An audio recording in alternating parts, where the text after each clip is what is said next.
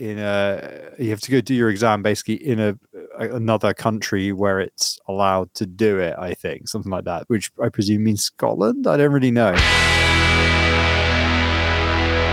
Welcome to Game of Nodes, a weekly podcast on the cosmos from independent validator teams. Hello, welcome to Game of Nodes, a weekly podcast on the cosmos from independent validator teams with a little. Uh, I don't know how I didn't spot exactly when you rugged me there, so uh, presumably a little little bit of an anti-monarchist diatribe there involving um, medical exams being re- rescheduled, which I read about in this week's Private Eye, which is if you are British, a magazine you should subscribe to. Um, so yes, uh, yeah, now I was reading all about it in Private Eye reading about all of the uh, the costs associated with the uh, with the royal burial, whatever it's called, and um, Is that what it's called? fucking who cares, really? Um, The royal burial. it, Yeah, they, they did they did exactly the same thing here. They just rugged us with a fucking public holiday, and they put it on a Thursday, so everyone took off Friday as well. So everything's fucked. They're probably Oh, like, "Ah, Larry whatever." is here. He's showed up. All right, Shit. Hey, add him in. that was. Uh, just in, in Sorry, the nick, mate. in the nick of time, in the nick of time. Yeah. Uh, right. Sorry, hey, man. I how's it looked going? at the thumbnail and I was like, Yeah, "What it the she?" Nice hair, dude. Hide the KFC bag. uh, welcome, Larry. So I was uh, the other two were just like, "I you've you've not sent the link, have you? You fucked up something. This is this is this is on you." I was like, I'm pretty sure I was actually organized this time, squared away things ahead ahead of time, all perfection. Um, welcome to the show. Yeah, welcome. Sorry you missed the pre-show shit talk and chit chat. Um, but yeah, so uh, pulling us out of the fire of having to come up with a, a, a new topic on the fly. So thanks very much for actually for actually coming. Um, Which, to So- be fair, is it's not very difficult for us to eventually just end up talking for two hours anyway. Oh, Yeah. Might have. Do you have sketchy internet, Larry? No, looks good. no, I think it might be you in Kangaroo Town. Yeah, probably. I'm in Mel- Melbourne, and I've got to, I've got to uh, tether to my phone because the internet here doesn't seem to work. So thanks, partner. You've got So- shit internet. What you're telling us is that when you were in the actual outback, you could do the podcast from a hut in the middle of nowhere. I'm not exaggerating, by the way, to listeners of the podcast. This is we have reasonably good geographical understanding without doxing Null of where he is at any given time. He, he he has a tracking beacon on him. The rest of the game of Nose team, we just follow him. We just see it on a world map, which bit of Australia he's in. Um, so he was. If you've ever seen the film Crocodile Dundee, basically Null has been on walkabout, which is it's obviously a completely factual thing that happened in Australia. Uh, so, but okay, this is getting a bit racist. But anyway, So, so I'll so wrap- last week, I was literally in the middle of fucking nowhere in a caravan, and uh, With and good internet. Had great internet. Thanks, Elon. Um, I've got the the Starlink hanging off the side of my caravan, and um, yeah, like you know, I'm sitting on 250 megabits up and down, and now I'm in Melbourne, in uh, you know, in the city, and the fucking internet doesn't work. I'm on my I'm tethering off my mobile, so it's it's a little bit in and out. devastating stuff. So, um, we obviously are Validate podcast, and I get that you, you, the other, t- the other two of you on the panel today are going to be like, "Why do you keep inviting Cosmwasm devs to come on talk?" but Larry does validate Osmo, right? So we we are we are well within the remit of of a validator podcast on this guest choice. So, um, well, maybe we'll maybe we can talk we can talk some validation stuff later. Um, but so for those of you that don't know, uh, Larry does a load of stuff. Um, actually, to be fair, where where do you start? Like, obviously, you've got kind of. So, what's your involvement with like Delphi and stuff like that? You work for them? Are you like um, just a contributor and stuff? Because you also you run a validator, do a bunch of Cosmwasm stuff.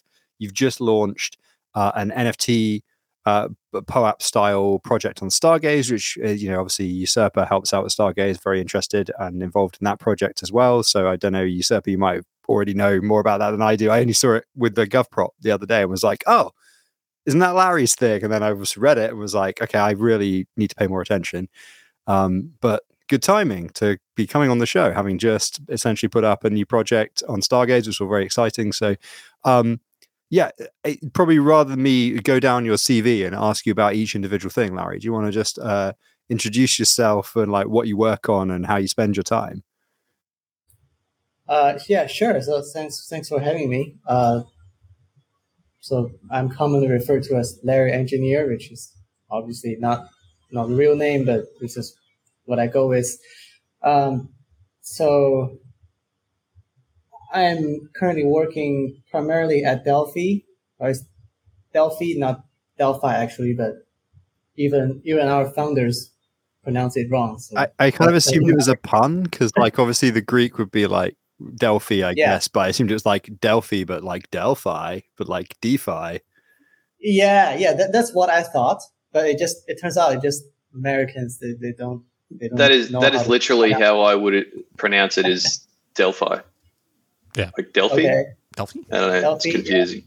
Yeah. yeah, it's from uh, from Greek, right? It's mm-hmm. where the it's where it's where the oracles were, isn't it? It's like the right, yeah. It, it's the in Greek mythology. It's the Delphi is like you, you, you cl- yeah. There's all sorts of gods. There was, there was de- gods and demigods. They climb up there to get like a, you know, they they just got told something horrible is going to happen to them, don't they, by the oracles of Delphi?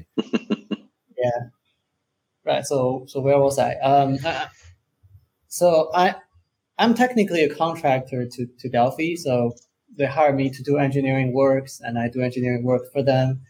Um, and my primary project here is contributing to Mars protocol. It's a lending protocol. If you if you're new here, we we launched on Terra Classic back in March, and it, it went pretty pretty well. We had two hundred million dollar worth of TVL, and, and until it everything crashed and you know right? Uh, so obviously we're not go- we're not going to give up everything we've built. So we're taking this as a chain as an opportunity to basically reimagine how we can build this protocol based on our experience on Terra Classic and everything we've learned about the most re- these recent new Cosmos technologies how, how we can combine these these experiences and uh, build something new, more exciting. And we we came up with this new what we call an outpost architecture. Um, I guess I shouldn't like distract. I guess this is a validator podcast, not a DeFi podcast. But um, if you're interested, definitely tune into our presentation at Cosmoverse. This is a everything podcast. Right. Yeah. All right. Yeah, yeah. Noel's okay. big into DeFi. He's a massive degen. okay. Yeah, yeah. So Mars Protocol is my um, primary thing. I also run validators on Osmosis and Stargaze. So I run validator if I want to, if I really like a project and I want to contribute to it. And validating is just one way for me to contribute other than building stuff on, on top of the project um, and I can make some money. So why not? uh, yeah. So besides, I had a personal side project, a fun project. is a it's called Badges. So there's some historical context in this. I, I initially launched Badges, initially called Terra Trophies. So trophies, as in you know PlayStation trophies, game video game achievements, right? Um, as a as a project on Terra Classic, so it, it used called Terra, Terra Trophies. I, I launched it right before the last Cosmoverse here in Lisbon. So about a, a year ago. So at the time, nobody knew, knew who I am. So I went to Cosmoverse. I tried to try to tell people, hey, I have this QR cool NFT drop. You scan it? Go away. Go away. So no, nobody knew me, and I'm, I'm not good at business development. So no, nobody knew knew about that project. It went nowhere and, and, and then Terra collapsed. I kind of forgot forgot about it. Um, so recently, I met a few other people who wants to drop NFTs, and then I remembered, hey, I had this thing back last year, so um, I just revived the project, and uh, upgraded Cosmwasm to the latest version, added some new features, uh, and deployed it on Stargaze. So, yeah, that, that is the story. That's pretty exciting. Oh, so obviously, um, Stargaze is permission. So presumably, at some point, you uh, how did you did you go uh, purely through the community route, or did you talk to uh, like we've obviously had we obviously know Jorge and Shane and stuff. We've had both Jorge and Shane on the show, uh, and Meow as well, I guess. So we've had all of them on one time or another. Like, what was the process like for getting that project deployed on Stargaze? Well, for, for my case, I, I already know the Stargaze team, so we're already friends. So mm-hmm. we we talked about it. Um, we, we we reviewed the code. We had a session where we just go through the code. Um, and then I just went ahead make the on-chain proposal. Everybody vote. It's pretty straightforward. Yeah. At, at, at the same time, I also did a few PR to CW NFTs and Stargaze repo because I, I don't like their code. Um, yeah. Yeah, I think we've been. I, I think I saw some of your comments on CW NFTs because there's a an ongoing discussion about design in on a number of different angles. I think for some of the uh, the, yeah. the the well, a lot of the CW um, sort of boilerplate repos, if you like, um, there's I don't know. I don't, well, I'm quite interested what you think actually about this, but it's I think the the it's kind of interesting where they've got to and like the adoption they've got to. I think I surprised somebody that I worked with the other day by pointing out that most of that is actually unaudited code, and they had assumed that it was, you know, audited and very canonical. And I was sort of like, no, it's just that they're all just examples. I mean, they're production ready because they are in production. People have used them. They've had a lot of eyes on them. A lot of people have thought about them, but most of them are unaudited at this point. And I'm also not convinced that every single one of them is that idiomatic in terms of Rust. It's certainly not that idiomatic in terms of Rust as an ML family language with like pervasive immutability and a lot of those kind of concepts. So it, it's but they're so they're already quite solidified. You, you, know, despite them all being basically alpha software, they're all still quite solidified. I think in the minds of the maintainers. And as a maintainer, I'm also just like, oh, well, let's be careful about changing it, even if there's some bits that I, you know, I'm not 100 percent on. So I don't know. It's it's quite interesting to think about what how what we might do differently. I think on a lot of those. Uh, a lot of those contracts that are now so widely used, you know, because a lot of people now depend on them in production, right? Yeah, yeah. So I'm a fan of object oriented programming. So I personally like the way it is, but I, I do have friends who are like functional guys who, who, who absolutely hate it. So I can definitely see both sides.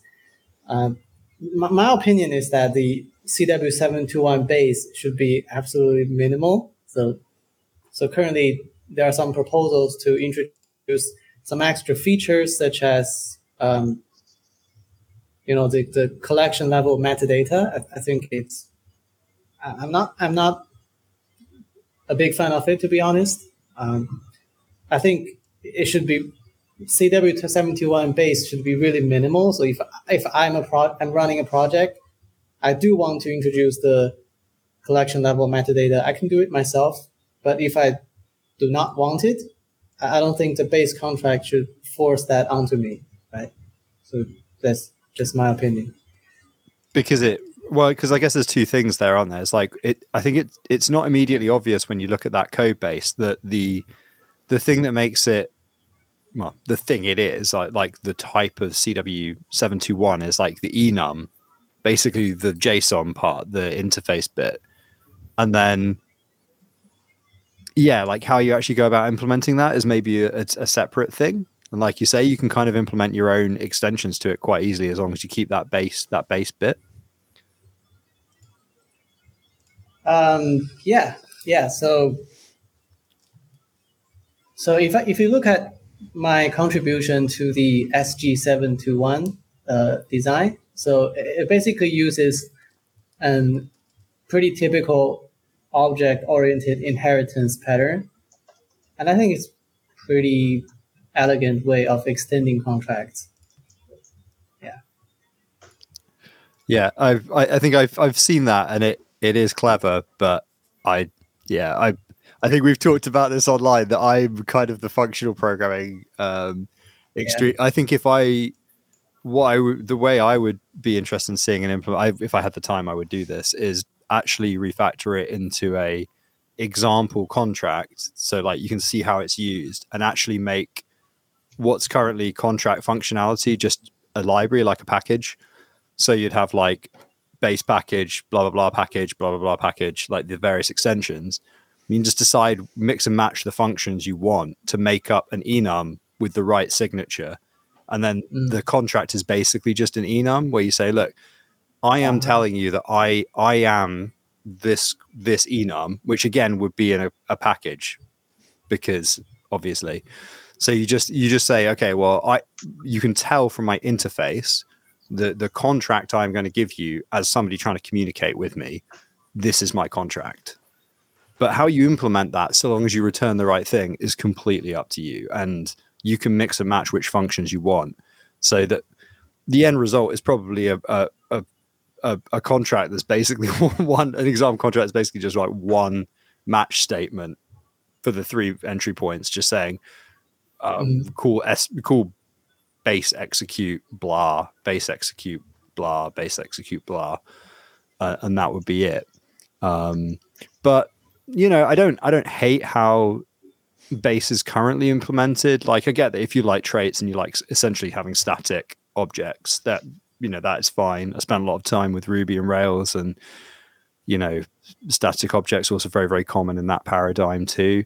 I just think I'm not really smart enough for object oriented code. Do you know what I mean? Um, I feel like it closes over a lot of functionality and state within these objects, and then I have to like be like, oh, what's this thing? What's this thing? And like I just feel like I'm probably just not smart enough for OO code. That's kind of my my general takeaway from doing this for 10 years. yeah. So Larry, on back to badges real quick. So that's totally permissionless to be able to create a badge, right? So anybody can mint a badge set. Is that right? Yeah, it's totally permissionless. So, so the, the way it works is that, um, so so currently, if you have a collection of NFT, it's a separate contract. So like, right. Bad Kids NFT, that's a contract. Sure uh, Stargaze Punks, that's a, that's a contract. Yep. So the way badges works is there's just one NFT contract for, for all the collections. So if, if I create a badge that is called badge number one, that, that is a sub collection of the NFT contract. And someone else can come and permissionlessly create their own batch. Yeah. And that would be batch number two, and they will live in the same NFT contract. But they will have different metadata and different uh, rule set of this rule set includes whether the NFT is transferable, um, what are the rules by which the, the NFT can be minted. Okay. Right? So we have different mint rules for different use cases. Okay. So so I'm not creating a collection of badges, I'm creating a badge, right? And then as an owner, do I have the ability to distribute those? Like or is it or is it more contract based where you can make it like more smart contract based based on a certain criteria or how do, how do those things get distributed or at, or you know how does somebody pick up a badge or how do i give somebody a badge so you're if you're a creator mm-hmm. um, what, what you need to have is you have you need to prepare the metadata so including the name description image url etc yeah uh, and you upload those things on chain you need to define that, uh, a few things such as whether this NFT, this badge is transferable whether it has a max supply whether it can whether there is a deadline for for minting. Okay. So this kind of data, and the most important thing is you need to define a rule on how this badge can be minted. So there are three options currently implemented. One is called an airdrop. That's the easiest. So if you already have collected a list of addresses of recipients who whom you want to mint this badge to, you can just tell the contract these are 500 people just mint 500 yep. badge to, to them. So that's an airdrop. Okay.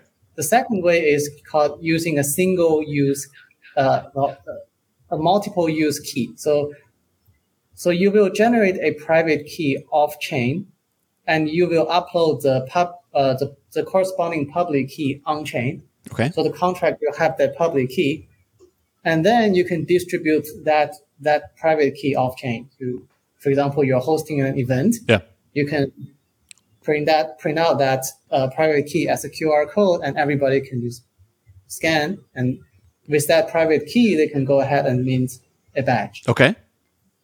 So I think that's pretty, pretty suitable for off-chain events, right? So Yeah, that's you have awesome. a check-in, Yep. right? Yeah. So the third approach is similar, but uh, a badge can have multiple private keys. Each can only be used once. So this is actually what we plan to do at Cosmoverse. So when you check in at Cosmoverse, Mhm. um, you will be given a little piece of paper with a QR code on it, and you can just scan it and uh, mint your exclusive Cosmoverse badge. That's awesome. And where can I view those? Is that only on the Stargaze app, or where where will that end up, or will that show up maybe in Keplr at some point, or what do you think that's going to? Where where should I be able to view those? So they will be minted to your Stargaze address. Yeah. I'm not quite sure how well so so Stargaze team is working on integrating it in the in their marketplace. Okay. I'm not sure how soon they will finish it. Yeah. I haven't worked with Keplr yet, so they have to put in some work to support it. So Right. yeah, so I, I don't I don't know. Maybe it, maybe you will be able to see it in in Stargaze marketplace, depending on how fast they, they get it done. That's cool. I like. I, I, I mean, it's NFT ish, but I like the distribution, especially options two and three there, where that's you know kind of taking the wallet aspect of it and being able to distribute the private key as a QR and those types of things. That's pretty awesome. Yeah, that that, that, that idea actually came from uh, Dave from Osmosis. Oh yeah, yeah, that's really nice. Like that's that's something where to be able to have an event, or maybe like we drop one in here or something else for some episode drop or something else. Or I want to. And then is there any? There's no, so since it's permissionless, any image. Can I can I burn a, a badge that's been assigned to me? So if somebody creates a giant douche badge and then drops it to my address and they go to the Stargaze page and it's a bad, I can I burn my own? Yes. Okay. All right, let's check it. Yes, you my own. Yeah. Okay, good. That's why Noel's so quiet. That's what he's doing right He's, now. go, he's checking right now. It's actually really hard for me to um, participate in this conversation because I've got a bad connection to Larry. So whenever he's talking, a lot of the time I can't hear what he's saying. So I'm just sitting here with no fucking idea what's going on. and I was actually just fixing a secret um, node as well. To be honest, to be honest, I, to be honest, I'm doing the same thing except I'm, I have perfect video and audio, so that's really cool. Uh, so. I'm, so I'm that- actually gonna uh, like just turn my camera off, and so Yeah, that you, might you aren't better, all looking at my ass, and I'm just gonna uh, see if I can mend the internet. I'll be That- back. That's cool. So Larry, that's that's currently that's Stargaze proposals 52 and 53 that end tomorrow um, around midnight Eastern or a little bit before that, I think. So those look like they're right now they both met quorum and they're both very positive. I assume did the and did you I saw that you also posted some ways for people to inspect the contracts and other types of things if they wanted to, which is really cool. Yeah, I mean the contract has been open source since Yep. last Cosmoverse, right? Right. So anybody can look at it. That's awesome. Nice. I feel like uh, I feel like I might have even seen that at some previous previous point. It's hard to say. Uh, there was definitely a point when, especially around last Cosmoverse, when there were still so few Cosmwasm developers, maybe outside Terra at least, that it's like, have I seen that repo before? Pretty sure I've seen that repo before. Um, so uh, one of the other questions I had, uh, Larry, was like, I, you posted some interest. oh, This was actually one of the things that I was most interested, maybe, in getting you on uh, to talk about originally when we first, when I first was like, "Do you want to come on the show?" Um, was you posted some stuff about how essentially your thesis on what the dividing line is between like decentralized applications that are built on- on Cosmwasm and like app chains and like what the sliding scale is between those, right? Because you're you're yeah, it's fair to say, is it that you're relatively involved with osmosis in that you know you've got a validator there, you believe in the project, um, that sort of thing, and yet sort of like you know uh, Mars is going to be its own chain, right? But there's going to be uh, like outposts on other chains. Is that have I got that correct? Yeah, so Mars will be will have a chain, but the actual lending protocol is not on that chain. The actual lending protocol will be deployed as outposts, which are WASM smart contracts on each chain. So is this some of the because you again I've seen you posting on Twitter some information about like experimenting with ICA and that sort of stuff. Is that underpinning that functionality, right? Uh, right. So governance will be on the app chain, uh, but the lending market will be on Osmosis, etc. So there has to be a way for the gov- governance module on the app chain to control the outpost contracts. So that is what that IC- ICA thing is about. Right. So is there any interaction between um so the but the nat the governance module is just using the app chain's native tokens for for staking Yes. and that sort of thing, right? Yeah. So what's the what's the imagined utility of the tokens on the app chain, or is it just simply that they're they need to be used because on the other chains it's that IBC denom that will be used to do operations? So you're, asking about the Mars token or Yeah, so like if you, so I guess I'm asking like you know if you have a standalone app chain, but a lot of your functionality is actually taking place on other chains, like what does that mean for the utility of the underlying token, and like what what are people are going to use it for, and how does that interaction like work? What what kind of mechanisms are happening? I'm just kind of like I guess you know both technically, architecturally, and economically, it's quite it's quite an interesting use case given how early we are in like ICA and all that sort of stuff. So I'm kind of interested how that kind of all thrashes out.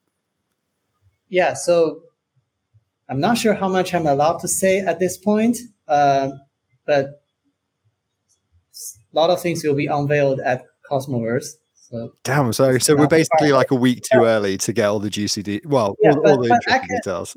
I can talk a few things about how it worked on Terra Classic, and that that can like maybe can give you some expectations of what you can see. sure. right? So, so on Terra Classic, um, we didn't have an app chain. Obviously, we have everything implemented as smart contracts on Terra Classic. We have our token as a CW20. We have our governance as a contract as well. So, so this is how the, the token worked on Terra Classic. So our idea is that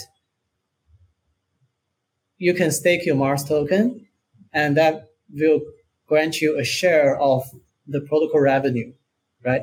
But uh, and, and governance power in, in the protocol. But I think, but we believe that token holders should have more skin in the game. So they, they, they could they shouldn't be just like buy a bunch of token in the market, they stake it and make a really bad governance proposal, screw up the whole thing, and, and just just leave, right? We, we, we cannot let, let that happen. So in in, in order for the token holders to have more skin in the game and incentivize them to make more responsible governance decisions, the idea is all this all staked Mars tokens, in case there is a so-called shortfall event, uh, meaning the protocol became becomes insolvent, there are more more debt than than assets. Um, there's a shortfall. In other words, the a portion of the staked Mars token can be auctioned off in that case to cover the shortfall.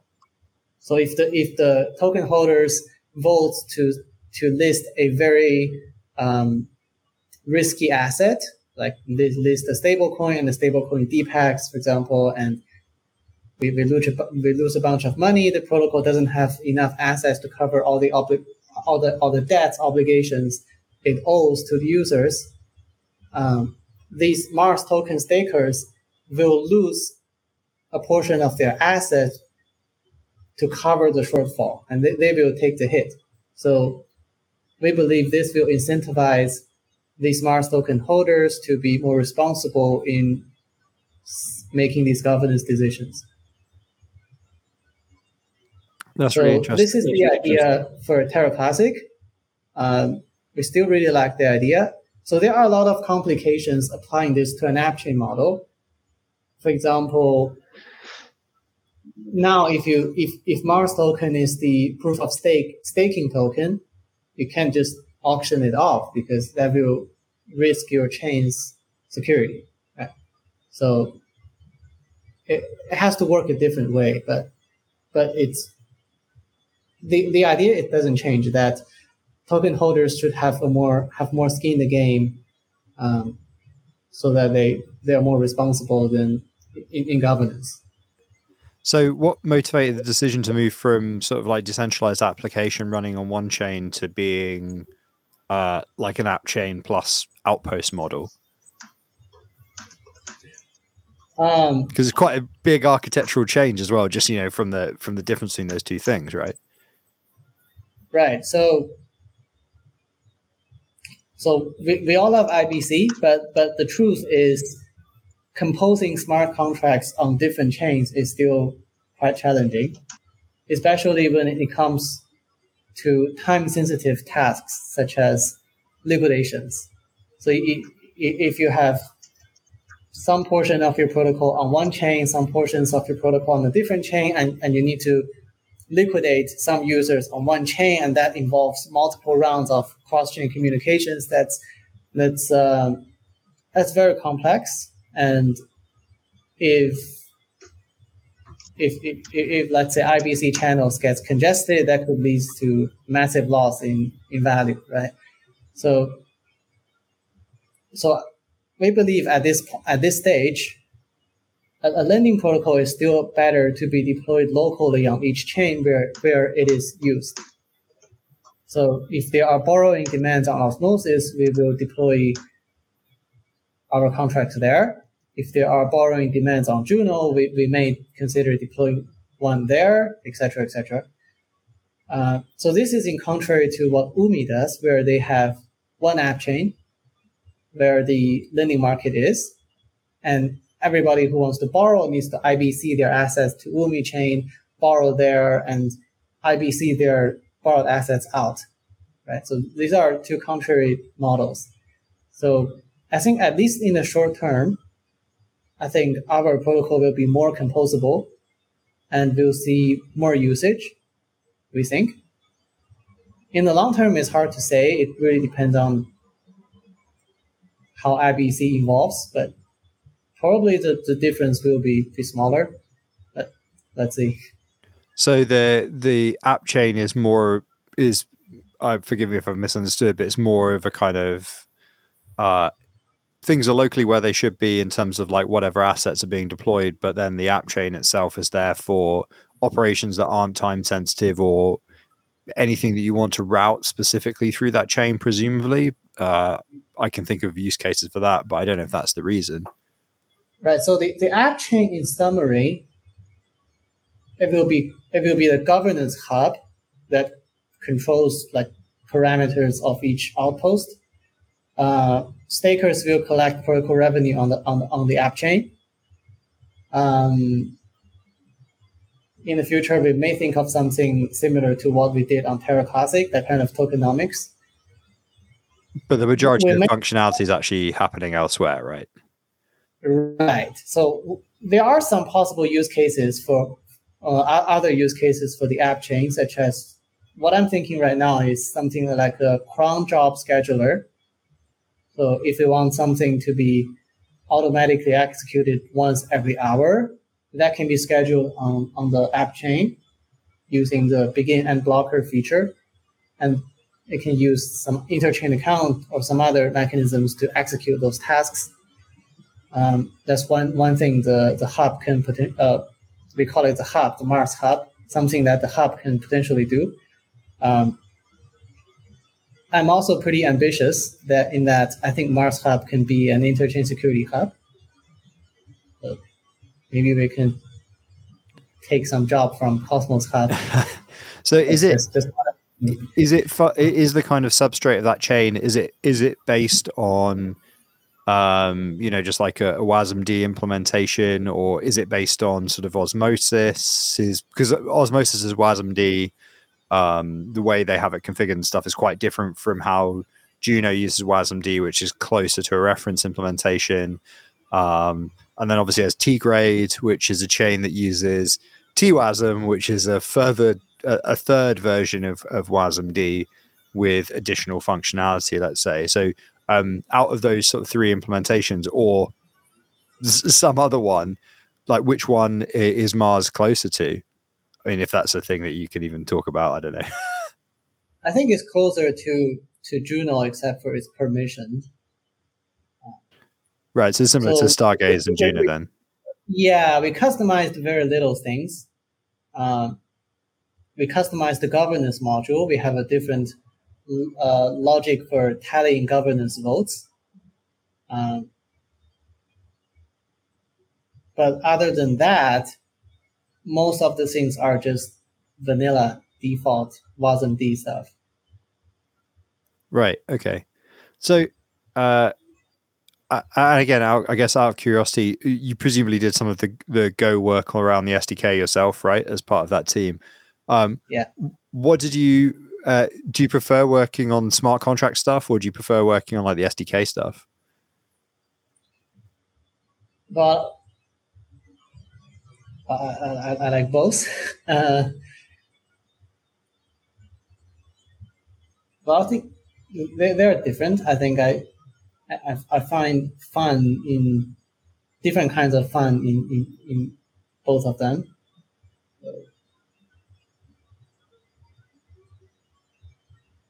So when, when working with Go SDK code, you have access to much lower level stuff. Um, and with that, you can achieve a lot of stuff that aren't easily achievable with WASM, and that's pretty exciting to me. Yeah. Yeah. Well, I mean, but then you could, I guess there is an option to potentially look into like TWASM type stuff because then you can, you know, use smart contract type bindings in, you know, begin and end blockers and that kind of stuff, which I guess, it, it, it, I suppose it depends again how deep you need to go, right? Yeah, yeah, um, so, yeah. So for, for, for us in the future, as mentioned, we, we probably have to, we, we probably are going to do some pretty in-depth modification to the staking and governance modules to implement our tokenomic stuff. So that will have to be done in Go, right? If you want custom staking, custom governance. Sure. Um, so in uh, yeah, on the on the validator side of things, like you're you're only validating uh, Osmo and Stargaze, right? At the moment, do you know of any other? do you have any other projects that you're looking at validating? Yeah, so quite a few few ones. Um, I'm a big fan of Sei. I, I don't know if I'm going to validate it because their validator has very high requirements on hardware specs and latency, connectivity. My validator is just a home computer right there. I, I'm not sure if it, it will satisfy the requirements. So I don't know. Maybe I'll give it a try. But if I'm missing 30% of the blocks, I, I will probably give the spot to someone else. Um, Yeah, Sei re- I like Sei requirements are a bit of a.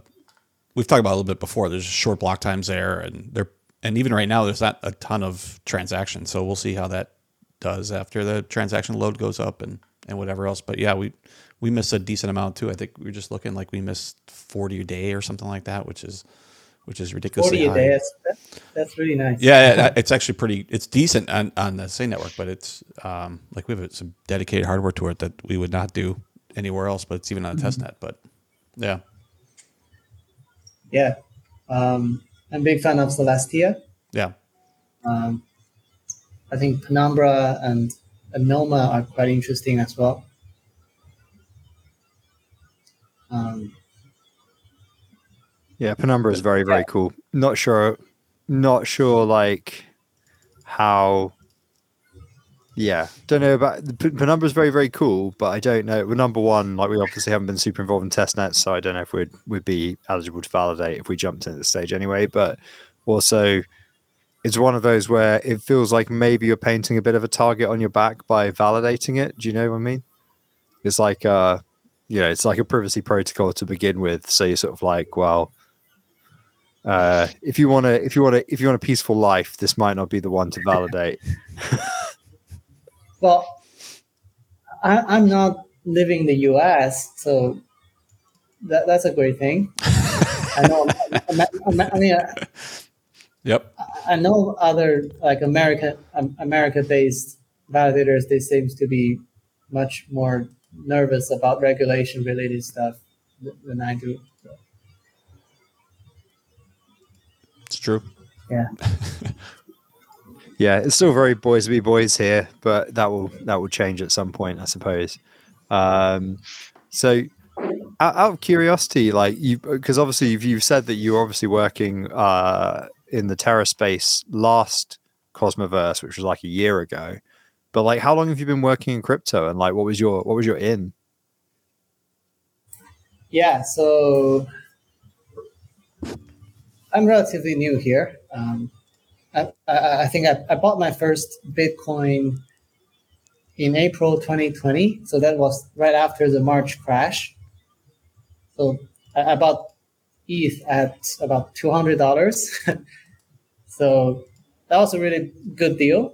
But I was that was pure luck. So I, mm-hmm. I didn't even know there was a March crash. I did not even know we, we were in the bottom. I didn't even know. I just just thinking, just bought some and it panned out okay. I, I didn't, didn't think about it. So so I I came from a science background. I I spent nine years trying to get a biochem, well, four years in undergrad, five years in grad school, trying to get a PhD in biochem and get a developer job in the big pharma, Pfizer, Merck, those companies. Um, it went nowhere. Like research not not giving results. Um, like job perspective job perspective was really bad. Doesn't look like I will find a job. And there's the immigration issue. So like uh, America's immigration policies is not very favorable. Sometimes you it takes up to a decade for you to get a permanent residency, and you just have to continuously renew your one year visas through all those years. And there's no certainty in your life. Like you can't buy yep. real estate because you, you buy you, you, buy a house and they cancel your visa, and you're screwed. So, so that, that, that, that, that's kind of the low point of my life where I wasted almost a decade in science, research not going anywhere. I'm not going to get a job. Like, even if I get a job, I have up to a decade of uncertainty mm-hmm. in life. So, right. Um, yeah, so I just decided I want at a point I'm just going to quit. Um, the crypto I bought at the bottom is doing pretty well. I'm just gonna full time crypto. Nice. Yeah, and uh, nice. Yeah. So, so you're you're potentially the biggest degen here then. Just aped into it big yeah. time. I mean, yep. you wouldn't be the first time that someone has wasted a decade. I've definitely wasted a decade. I can tell usurpers wasted a decade. just by, just just by looking at you. Um, we've, we've, we've already talked about your crocodile Dundee past now. Everybody knows about that. The phrase "wasted a decade watching shit movies." Only watching good movies, mate. Only watching the best. um, so, uh, Larry, I might have actually missed earlier on. So, I'm getting much better connectivity now. By the way, I can hear everything you're saying, and your video is not dropping out at all. Um, but I was curious, uh, like, where do you hail? What's your what's your country that you live in? If that's not uh, too doxing. Um, that's fine. I'm, I'm, I'm originally from China. Yeah um, but in Portugal. Oh, you're in Portugal. All right, that's cool. Mm-hmm. Um, I think uh, well, that's actually not too bad a place to be in terms of being able to you know interact with the the crypto community. Particularly, yeah. it's not so far away when you want to uh, fly anywhere. Um, certainly, it's a problem for us when well, it's a problem for me if I want to go to any of the degen gatherings. I have to uh, Well, everywhere's a problem for you, mate. Yeah, You're I know. Australia. Well, thanks. Yeah, I, re- I realize I'm on a fucking I mean, like, island. Colombia's pretty.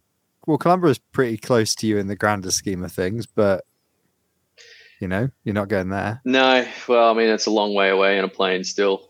But um, I want to actually try and get to this. South Korea was maybe like HackAtom was in South Korea. That's that's about as close as it's going to get to Australia, isn't it? Yeah, that's pretty. That's not too bad in Asia. Um, but it was like bad timing. Um, but uh, I'm I'm trying to do some forward planning, and uh, wouldn't mind getting to uh, ETHDenver. Should be should be good if we can get there. It's like not massively yeah. Cosmos related, but still should be a pretty good um, gathering there. Close enough, but not Cosmos related at all. In other words. yeah, well, you know, it might be something that um, the Evmos people would be at. So at least, uh, yeah, I guess that's possible. Still be some mm-hmm. of us attending. But anyway, that'll just get me over there, and I'll be able to come visit people. I'll just like rock up at um, Usurper's house. Yeah, we're only six hours away from there. Yeah, I was going to say it's only the other side of the country. that's fine. that's literally like I do that drive on a Sunday afternoon just to go to my mailbox. just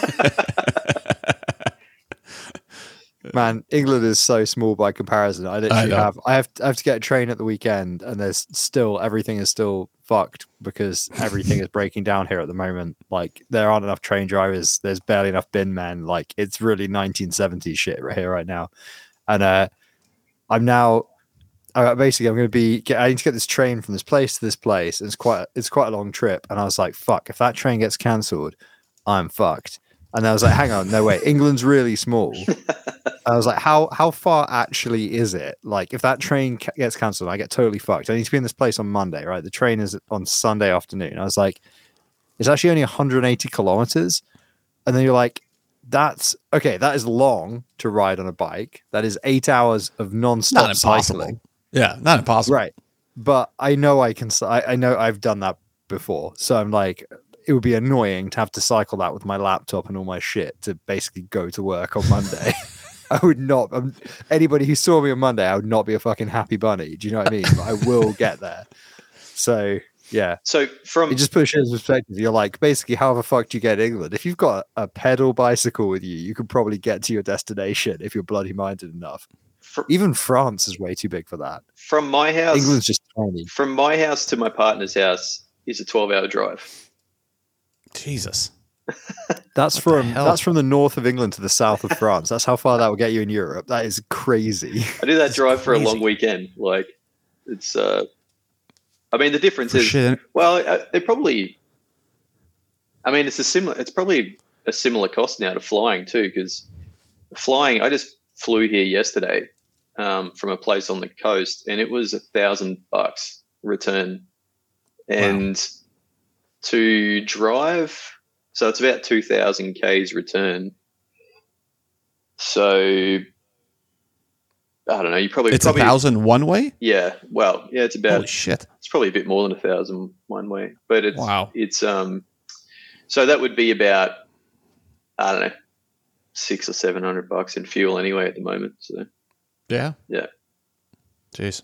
Yeah, it's a big country, man. It takes a long time to get from A to B.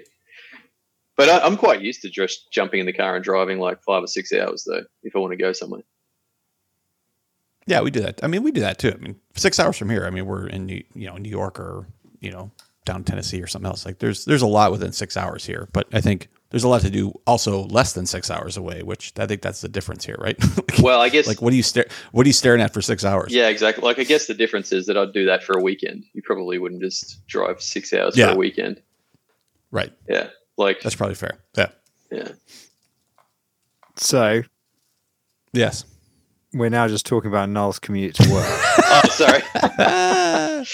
uh, yeah. Yep. So we certainly are. My bad. So I, I want to bring it back to some of the questions we had for Larry. That's a good idea. get us get us back on on topic. But so, like Larry, the other thing that I was kind of interested in in sort of having you on the show to talk about is that you're uh, you've come over from the Terra ecosystem, I guess, you know, when that all all collapsed. And so you you kind of have like I, I, guess you've had enough time to land in Cosmos now that maybe maybe now you maybe the time to ask you this would have been like a couple of months ago when you were like, whoa, okay, this is really different. Um, but like what's your perception on like um the things that Cosmos does well and badly and like there must be some like things that you see yeah, based on some of the stuff that was really really well worked out in terra let's say um there must be some stuff that you look at in cosmos and you're like that's just like a huge that's that's just like absolute low hanging fruit that's an opportunity that just nobody's taken kind of stuff yeah, like one thing I keep wondering is what what took so long for Cosmos to, to make their own stablecoin. Well, there still isn't. Well, we have USK from Kujira, Mhm. but other than that, there's like n- no stablecoin in Cosmos. Yeah, there's like no, there's no back stable coin. Noel's natively. getting ready. He's like, he's like stable coin, stable coin. Stable Don't talk stable Oh, wow. coins. No, I mean, Yeah, I yeah, mean, the fact that there's one that's not properly backed, that's not a bridged coin, is really, really annoying. But yeah, continue. Yeah, that's definitely a low hanging fruit. Um,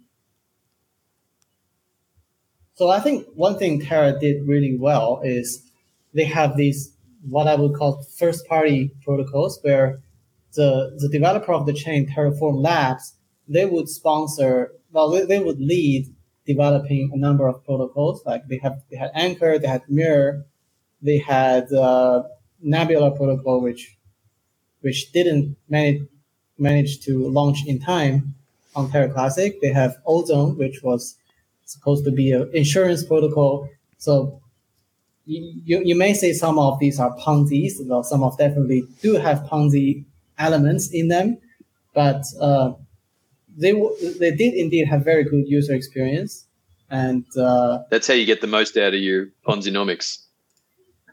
yeah, I think I think Terraform Labs definitely did a did a good job, like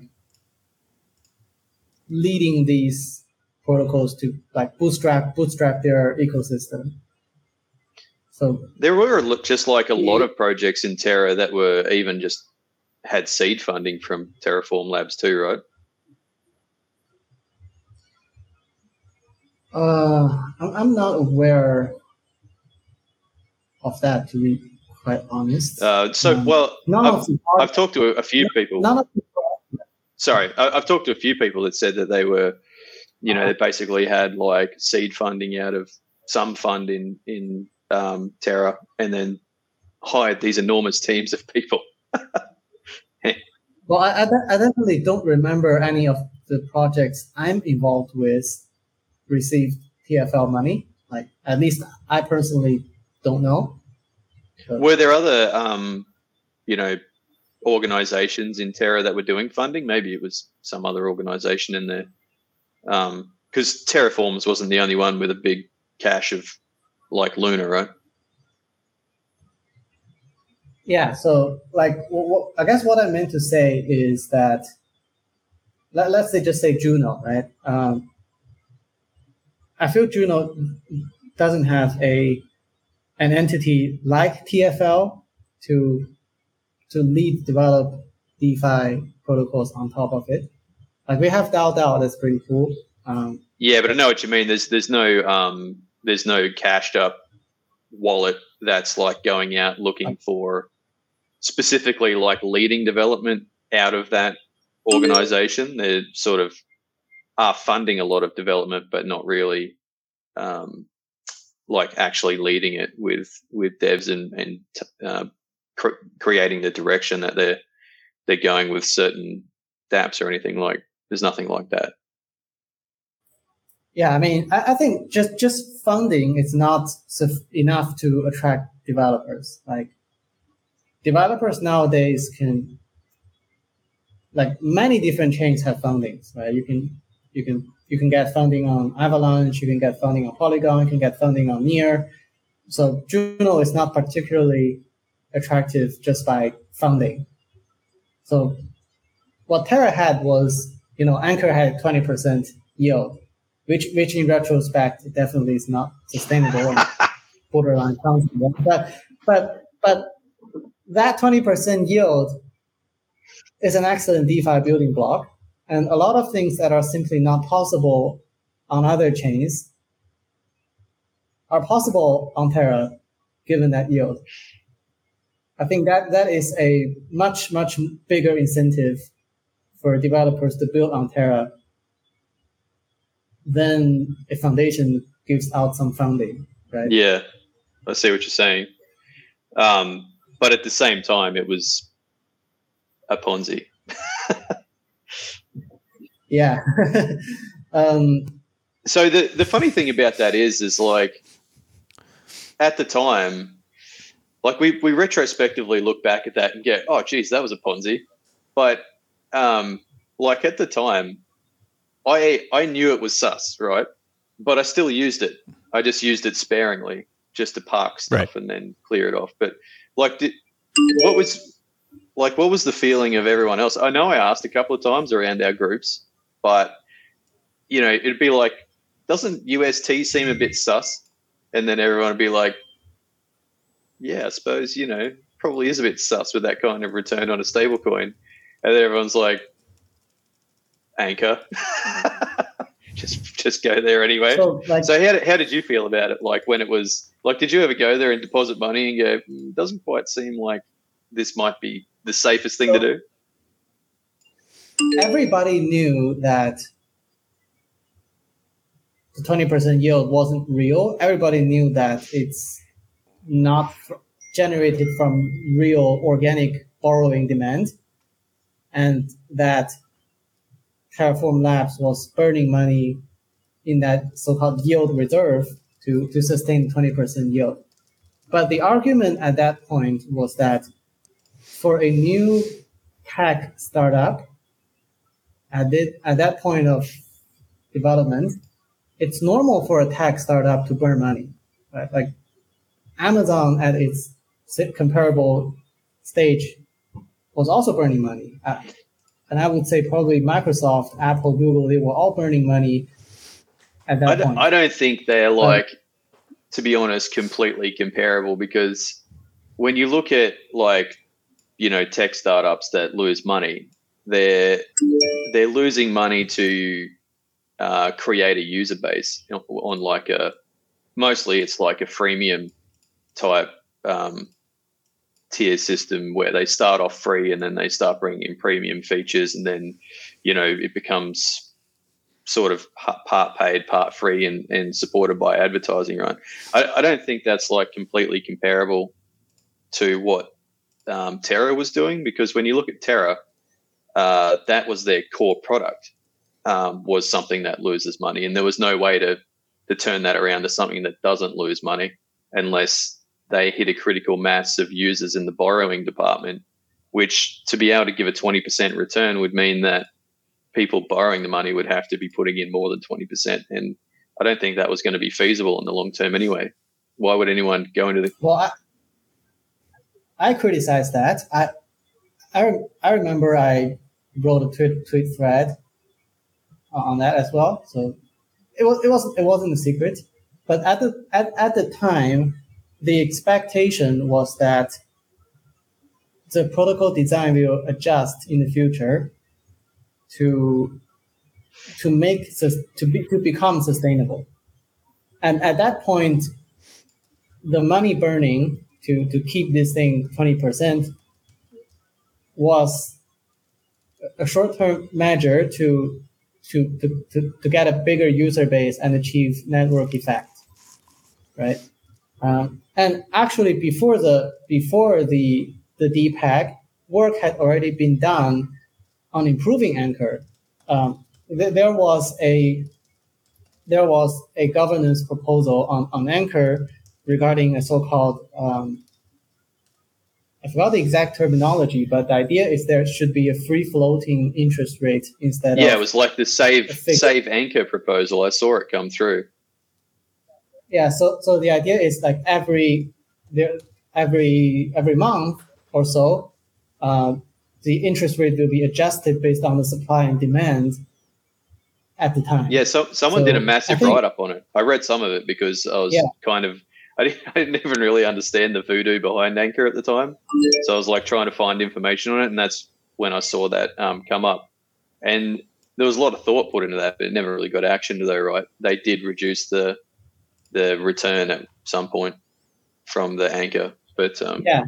yeah. So so the return was already lower than twenty percent at the time. So and, and and it was supposed to keep going down. So yeah. Yeah. So, but at the same time, like all of the reserves that were feeding that were all from gains in Luna, right? Um, so yeah, it, w- it was easy to see that once the um, the price of Luna started to turn back after the hype train finished, it was always doomed. But it's easy to say that in in hindsight. Um, Yeah, well, in hindsight, basically everything that could do could go wrong went wrong, and everything that TFL could do wrong, they, they did it wrong. pick all the wrong Like, things and know, then do them. macro, was the worst, as as bad as can be. Macro condition was as bad as can be. Um, The comms was as bad as could be. like yeah, macro was terrible at the time.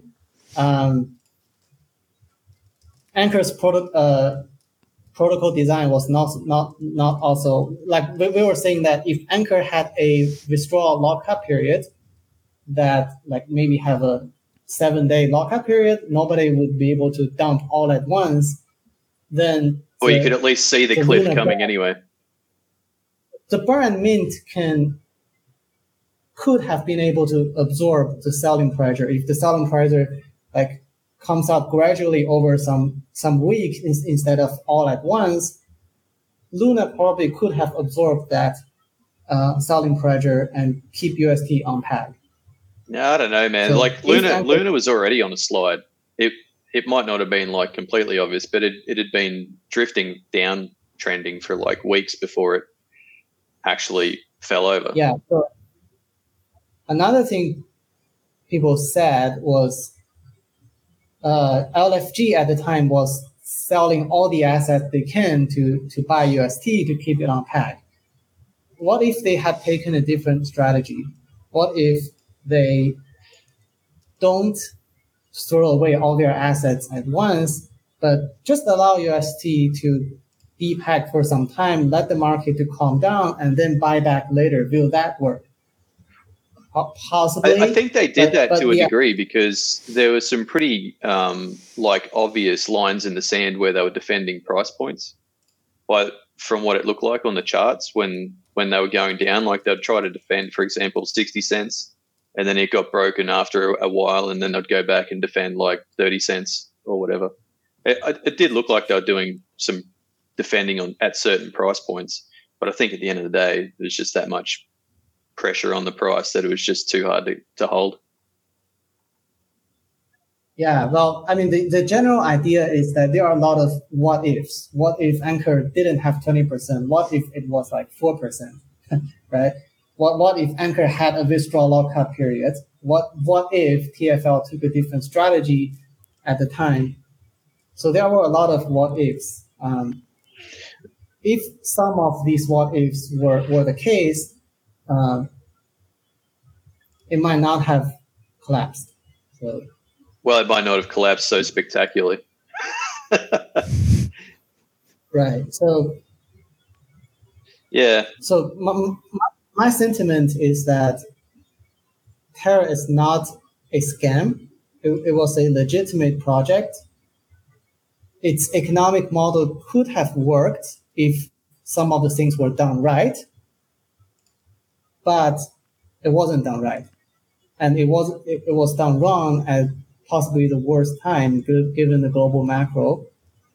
And this collapse is a is sets back stablecoin many years, and it brought a lot of regulatory pressure for all stablecoin developers. So, so it's uh, yeah.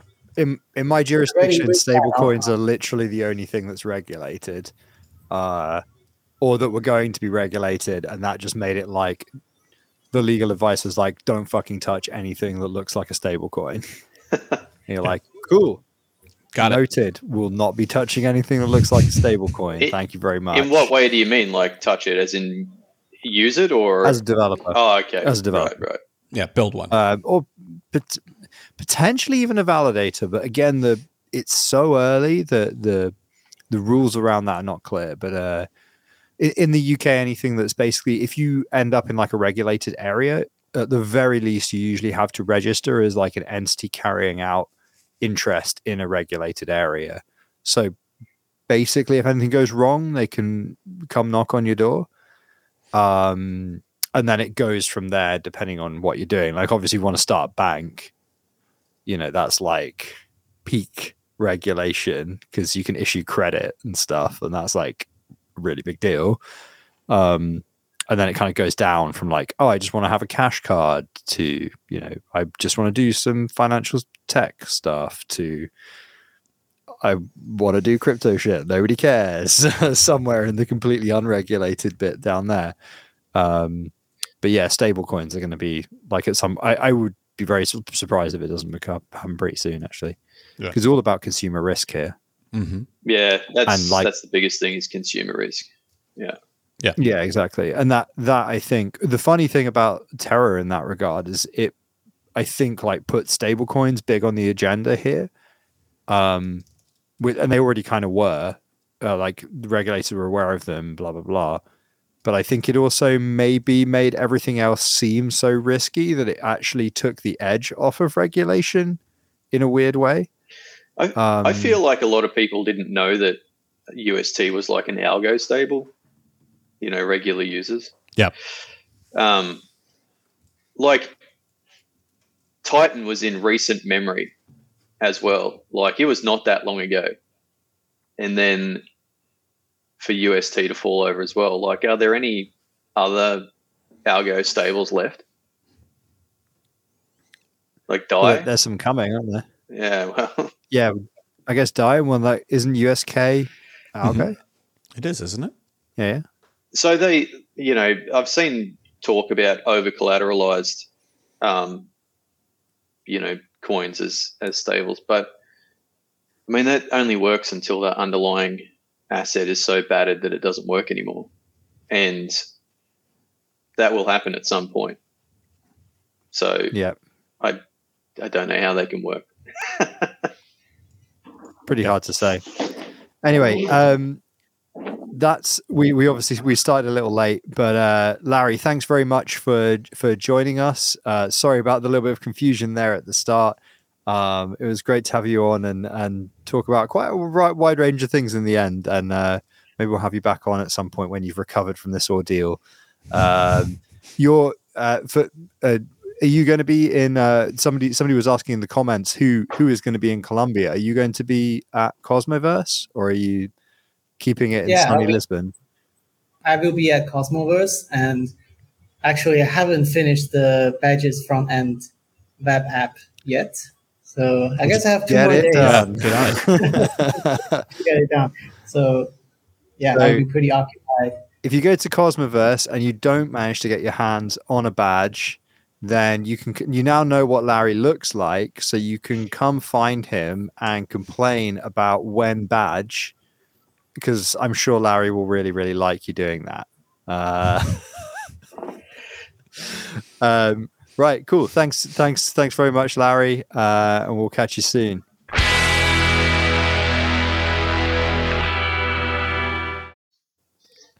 all right So honestly, I, so I have no idea what the fuck Larry was talking about most of that. so I was getting like such a smart dude. piecemeal parts of the conversation. I was like, I don't know what the fuck's Very- going on.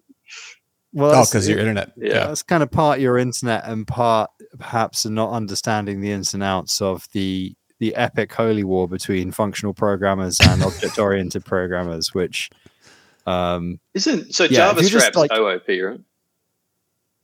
uh, uh javascript is a prototypically inherited uh, object oriented language with first class functions. So it actually has it has some elements of a functional programming paradigm in it and its object model is really unusual. So Um, hang on, because it's prototypical inheritance. did did anyone tell Larry that we just boot them off after an hour and see you later? No, Uh, no. Well, that well, that's why I didn't just that's why I didn't just rug. I, I said Yeah. thanks for for being on the show, and then we'll see you later. He's kind of hanging out And then- down here, though. That's the way to do it. That's okay. It's like That's okay. why did You probably they forgot drop we're me still off? connected. so. that's okay. FYI, This- Larry, This is uh, what the you ain't pre-show is. you ain't this is what- coming back, bud. This is what the pre-show is for. yeah, Which we did not do. Yes. Um, so right, Oh. uh, yeah, I think Hjormund in the in the chat. Sorry if I've pronounced your name wrong. Said uh, he's planning on yelling "when badge" whenever he sees Larry Perfect. in Cosmoverse, which I assume means he's going to be at Cosmoverse. Um, so before, like, I feel like Noel now he's he's, he's thought about stable coins again, wants to get back into it. Oh man, I'm so but- massively fucking tired. It's like really hard to think. Me at the too. moment. But but we we've got to talk about Wake in Fright. I know that Usurper hasn't finished it yet. I have not finished it. I'm at But the, I'm at the good film part club, Yeah. Film club homework was the absolutely insane Australian cult film Wake in Fright. You can you if you want a spoiler, you can sound the horn and you guys can I'm talk not- about it. That's totally fine. I'm not going to spoiler, but you've you've seen up to the kangaroo hunt, right? Uh huh. Yeah. Yeah. Yeah. So. So those of you who are watching along, you're like, "What is he talking about? Kangaroo hunt?" So I've been told, like, I haven't. So with the caveat, I've not fact checked this, so this could be incorrect. The, at the at the end of the film, there is a big disclaimer about this kangaroo hunt being a licensed event because apparently it's a big deal. Can't just go shoot kangaroos. It was the seventies, man.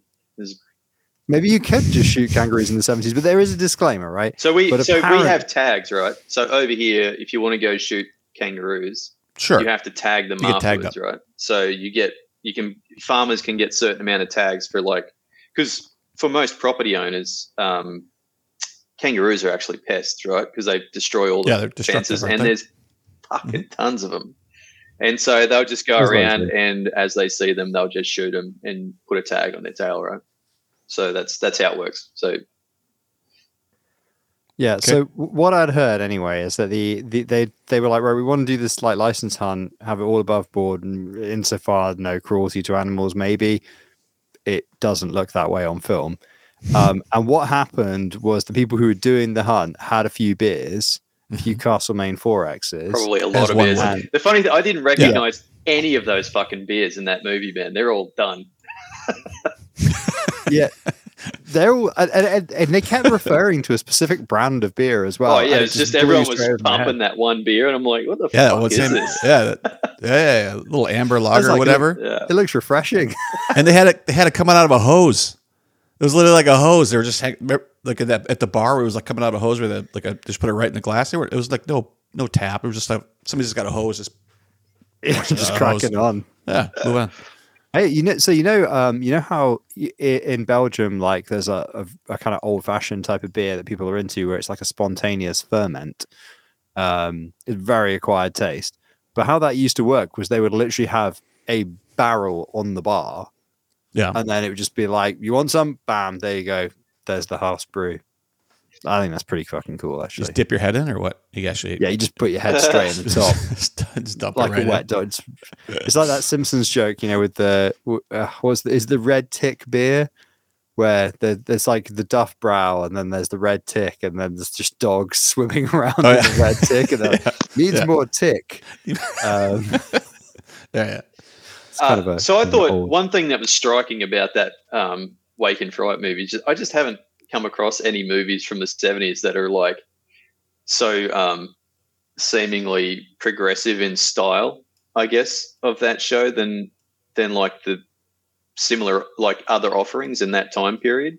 You know, it was like a very different uh, format and storyline than most things that you would pick up from the else? seventies. Yeah, yeah. I haven't seen anything from the It's- seventies that was in that style.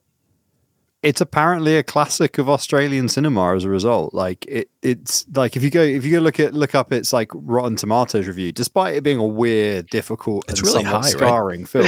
Yeah. yeah, it's it's got like eighty five percent on Rotten does. Tomatoes. Like Yeah. it, it's got there's all this stuff about it being like the beginning of the Australian new wave of cinema and stuff. Like presumably whoever saw it was was as freaked out and as like whoa about it. I mean, it's it's one of those films, you know, when you're like, it's impossible not to have a reaction of some kind, and this film will stay with you. you know, The the Of that's the how I feel about that film. for better the- or for worse. of the 59 critic reviews on the tomato meter 97% positive from critics and 83% from the audience which is 97% has to be up there like there's not much that has that that level That's high, you know. it's ridiculously high yeah But I mean, like, yeah, I mean, I've, I've had a fucking nightmares about that film. It's it's brilliant.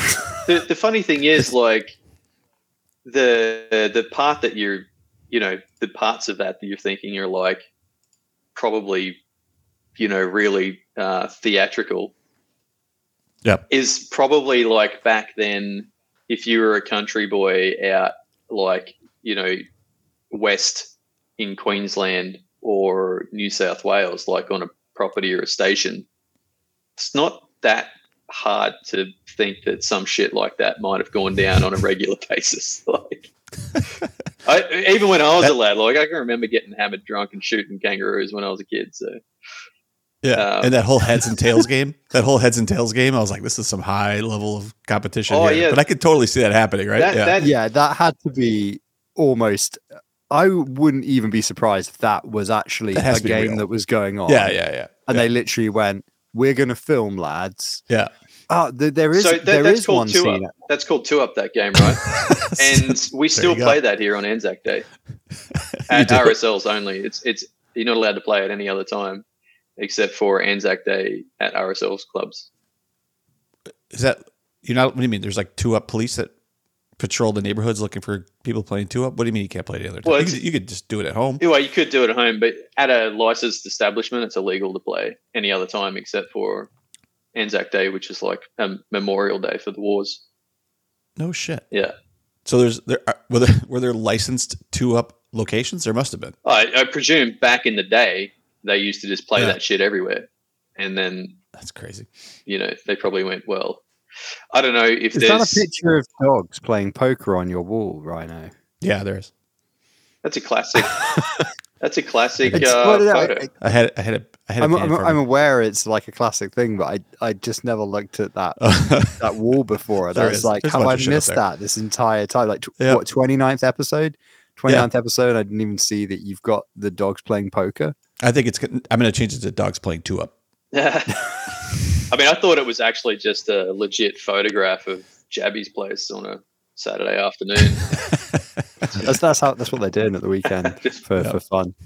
So um, so yeah, the the uh, somebody also told me that I don't know which one of the bar scenes, but one of the bar scenes they it is just filmed in a place, Mhm. and they just said for the next half an hour, we're just going to pay the bar tab lads, and it's filmed in like a mining town, and they just went, uh, you just don't look at the actors. No, don't look at the camera. Don't look at the camera, Right. but you can look. Right. You can do whatever you want and just drink. and yeah, and so uh, yeah, it was on like a bank holiday or so, uh, something like that. I don't know like the exact specifics, but Seems pretty legit. uh, but that's why it makes me think that maybe the two up game was also just happening. like like, oh yeah, let's film this. I imagine there this would have been like a lot of takes, maybe, with people like looking at the camera going, or just people Yeah. randomly walking in and be like, what the fuck's going on here? Donald Pleasence is such a good actor too. That guy, that guy totally stands out in this movie. That's the kind of crazy old guy who you know walks around with his shirt off all the time and all that. I don't know if everybody knows who he is, but Oh, the- he was in the Great Escape. The one with the he was in the Great Escape. Uh, no, the other crazy old guy. Um, Oh, the one in the, They're the all- one they're in the shack? Yeah, the one in the shack. He's like, use the bathroom outside. Then the guy goes out and takes a piss. He just stands there and watches him. Oh, yeah, man. he's in the in the Great Escape, and he was in one of the Bond movies, right? We were talking about before, yeah, Doctor he's, No, maybe. stays or- Blofeld in, in Bond. Yeah, Yeah, I forget what movie that was. Now I can't. Somebody, will- somebody answer it. Um, but he's he's just a great actor until he makes that movie. To anyone who hasn't seen Wake in Fright, just go and watch it. It's Yeah. fucking out there. What are we doing for ne- what? it's one of the films of all time. Uh, I, I also I watched feel like we need some Box homework for well. next week. Um, I'm not sure who mentioned that last week, but I went and watched Idiot Box. I'm sure someone mentioned it. Another Sure. Australian film from judging by the quality, maybe the early 90s or something. Late They all kind of look the same. It's uh, all the all Australian films I know have a slightly fucked up storyline, which is good. That's a good thing. There, everybody's sweating because it's always hot. Like everybody's sweating. shit. everybody's everybody's sweating the whole time, and there's a slight yellow tint on all the film. That's what it is. That's it. Kind of looks like that's my Australian. It's got that Australian tint. I mean, there's a slight yellow tint on my camera here, so Yeah, see, don't know. Maybe it's no joke. just the hue of the wallpaper we like to use shines on us in a yellow light. it's just the sun's a little bit different or something. yeah, but that was uh like that's that's got some actors that are still active, so it's like it can't be that old. Idiot Box. Yeah, 1996 by the look of it. ninety six. Yeah, it's still still a good film. One. So, uh, we've we've got a we've got we're gonna have to self rug at some point soon because we've got uh we've got a hard stop, haven't we? But uh, there's been there's been a fair bit of just on. I, I'm not aware of like there's obviously been like uh Sifchain stop. Yeah. Uh, Evmos took a while to get rolling on uh, after its upgrade, but it's back up now, right? Yeah, so It's a the, weird the thing, Evmos upgrade, there was a lot of people who were having a long time to upgrade, right? Um, some were there early and signed the block, but then there was a fucking bug after it. Um, so in the with the the new binary, you can't have any pruning now. Um, otherwise, it has like a pruning error. Um, that usually we used to get that same pruning area uh, error when you were trying to do snapshots, um, and your your um, pruning schedule didn't agree with your snapshots. You used to get the same error, but now you just get that error for any pruning. Um, weirdly, it came up on different blocks on different nodes of mine. So, you know, some made it a fair way along and others didn't. Um, so it was a problem for me because it was in the middle of the fucking night that upgrade. And then so I saw everything was fine and went to bed and I woke up to like, you know, people yelling at us on Twitter or whatever. But um, As usual. yeah, so we fixed it. wasn't a problem to fix it up. We just had to find out, you know, what the fix was. what the hell's going on? Yeah, so it was like you know a bit bit chaotic before this stream, just trying to figure out what the hell was going on. And um, yeah, so I think you're in the same boat, right, Usurper? You you were like thought it was okay, and then your node started to drop off with this panic. Yeah, it, it, it looked like it was doing all the right things. It was dialing and it was kind of waiting for consensus, and it was doing fine. And then um, I already had all my pager duty stuff turned off because I know it's in a shit state. And then I guess it started moving, but I was not signing because of this. Uh, it, the node was still running, so I didn't have a process error. It just wasn't following the chain. Like it just threw that weird error. Yeah, So- that panic. Well, mine kept yeah, restarting. through, through so- panic. Oh, it did. Mine wasn't. It was just running. Like it was dialing fine, everything fine. I just had I had to go back and query the logs to see where the panic was. It was like 30 minutes before I saw it. So, um, but anyway, whatever. So I, I didn't have like actually now that I think about it, I don't think I had um, like warnings about my daemon not running or restarting. I think it might have been yeah that it, it was just stalled. Um, Yeah. and but I, like it was yeah I don't know man because I was reading know. errors like earlier on and it was it seemed like it was like running and then stalling and then I don't know. I just figured pe- that people were having trouble getting consensus because of startup the startup errors that have been. But it's been man, it's, Yeah. it's a, been a fucking rough like day because there was Yeah. Evmos, there was Sei, which was a bungled upgrade because of um, a tagging issue, and then fuck, there was another one yesterday as well, which I think also got fucked up. So Yeah. Oh, I know people struggle with secret. yeah, right? so it secret? I had a problem with as well. Yeah. Um, I can't even remember what the problem was now. I think I just state synced both my nodes and they were off and running again. But there was some. so maybe next there. week. So maybe next Wednesday we just need a bitch about stuff episode. yeah, yeah. I mean, I was traveling yesterday with all these fucking upgrades, and I was like having to pull over the side of the road and like do stuff. I was. Have Have you ever tried that? Um, have an SSH uh, session on airplane Wi-Fi? It's not great. Yeah. I I have pushed code during the first Juno crash from under the under the uh the channel, which is the, the In the channel. oh, Yeah. right, right. Right.